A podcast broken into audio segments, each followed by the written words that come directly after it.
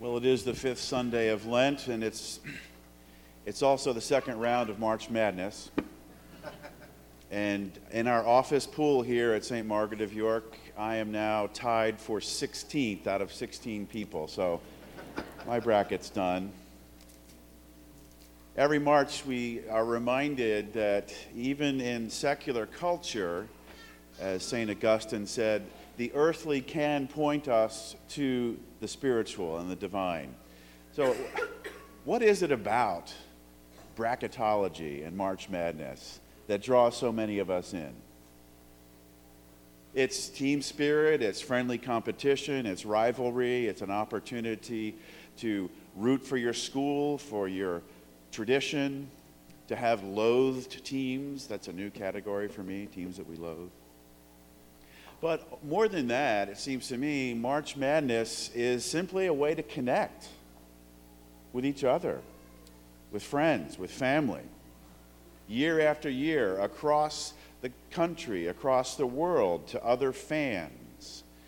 Lets us know where we stand relative to each other, how we're doing, our competitive spirit. But it connects us, I think, to a larger community. And that's fun and entertaining and good and worthy. But here's the spirituality of March Madness that I would propose. That bid for connection that we seek, that's fundamentally a spiritual root.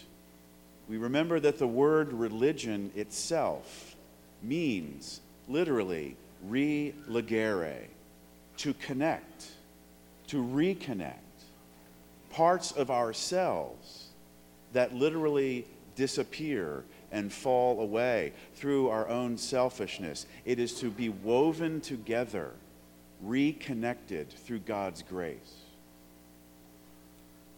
And that often is the way that we think about the Catholic and Christian religion.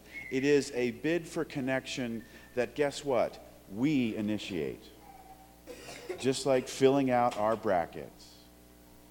Our picks, our analysis, our thoughts, our timeline, our ideas. But let's remember this morning, friends, that that's not the Catholic Christian understanding of how reconnection starts. It is the Lord who initiates, it is the Lord who seeks, who ever and always and infinitely reaches out to us again and again, as our first reading reminds us to see. It is God who begins this beautiful word covenant. We don't use that word very often in our secular culture. But a covenant is more than just a contract that is an agreement between two people where they enter into a binding relationship. No, in the Christian understanding, a covenant is a relationship. A relationship that God invites us to respond to. It is a promise that He will give us what we need to be happy, to flourish, to live with Him in heaven forever and in this earth in our own moral life. One image of this is that classic old footsteps poem that we many of us have in our hanging on our walls and homes. You know, the, the two paths of footprints along the beach. I dreamt I was walking along the beach with the Lord, and across my mind in the dream were scenes from my life as we look back on the course of our life. But then at the last scene, we looked back and saw that there weren't two sets of footprints, there was just one. And in this reflection, the word comes back my son, my daughter. At those points in your life, it was I who lifted you and carried you. The good news we celebrate here as Catholic Christians is that we do not start the process. God activates and initiates. And in the word of today's Mass, God instills in us, implants in us, infuses in us the very capacity to be the people He wants us to be. That's the good news this morning, friends. The bad news is this relationship initiated by God, it comes with a cost, a sacrifice, a commitment.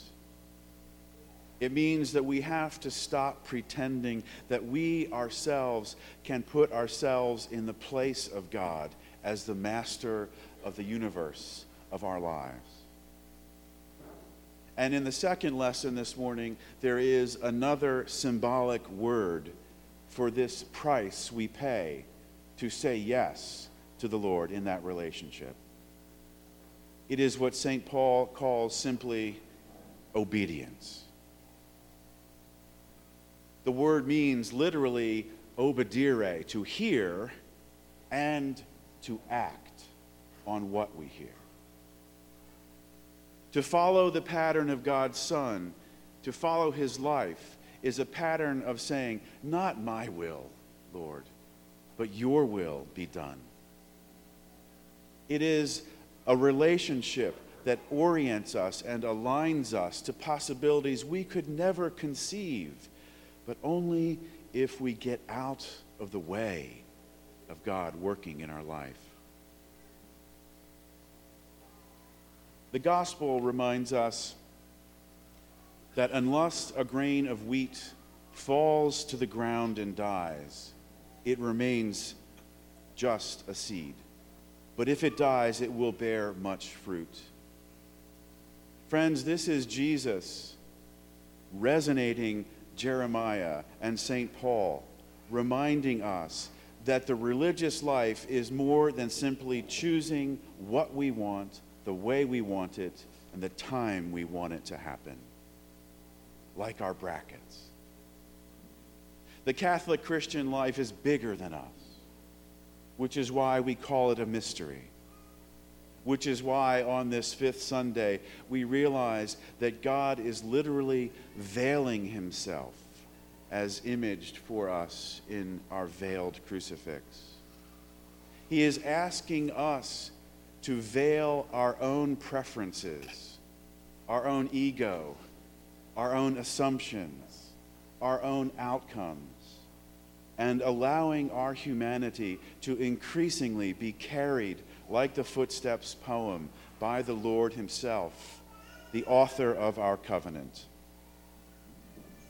And so, friends, in this final week of Lent, and as we move into Sweet 16, let's ask ourselves what is unfinished in your Lenten journey? What part of yourself needs to be yielded, to be veiled, to be surrendered, so that we may more fully embrace this incredible cosmic relationship uh, that God initiates in His own time, if only we say yes?